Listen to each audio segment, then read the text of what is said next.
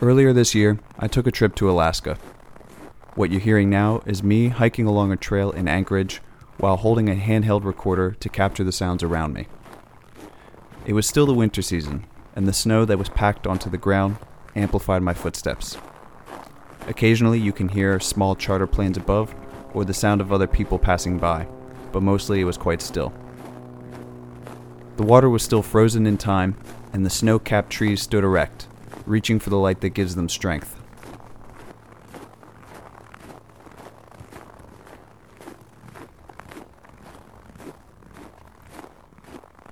I had come to Alaska not just because it's high on my bucket list, but because for many years it was the place in which two composers I greatly admire lived and worked.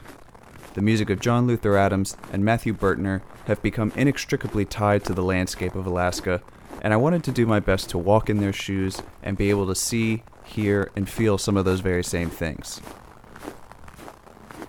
This relationship was also the focal point of my master's thesis, which examined how living in Alaska affected how Adams and Burtner both composed their music. However, I quickly realized that these relationships are felt by everyone, regardless of where they live or what their careers may be. It affects our attitudes, our behaviors, and even our memory. It's a relationship so ingrained in us since birth, it's actually very easy to forget how powerful it is.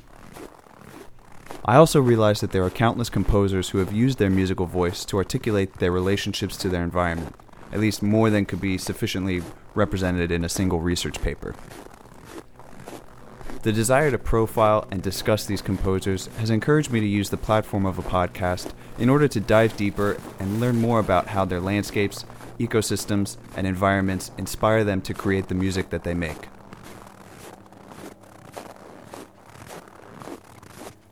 It's quite a coincidence that I should come to this realization amidst the pandemic we all find ourselves in. This was not intended to be framed through the lens of living with the coronavirus, but the reality is that for better or for worse, it has forced us all to confront and reconsider our relationships to our living spaces. The good news, though, is that I do believe it has wider implications towards how we consider the world around us.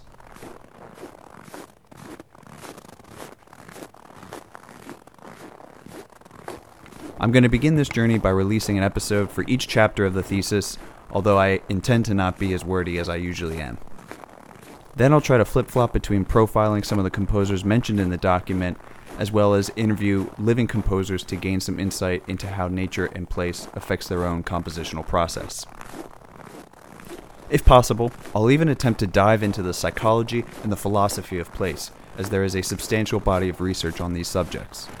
Along the way, I encourage you to reach out and let me know what you like or don't like, if you have any feedback for me, or want to suggest any new artists you think I should check out.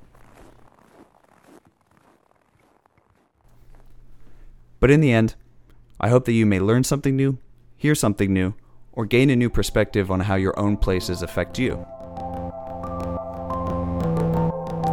I'm Luke Helker. This is Ears to the Earth.